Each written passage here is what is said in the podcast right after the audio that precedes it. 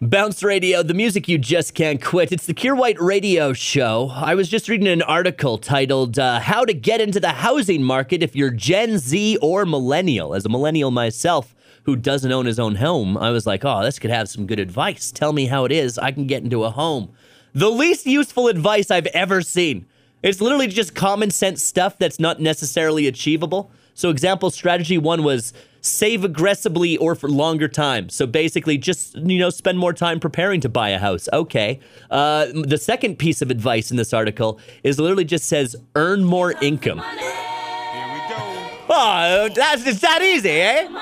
Oh, you can't afford a house at these astronomical housing prices? Have you considered maybe just not being so poor, you young dumb idiots? That's basically what the article boiled down to. Uh, just be richer, all right? If you want to own a home, just have more money. All right, I can't believe I even have to tell it to you, stupid Gen Z and millennials. It's that simple.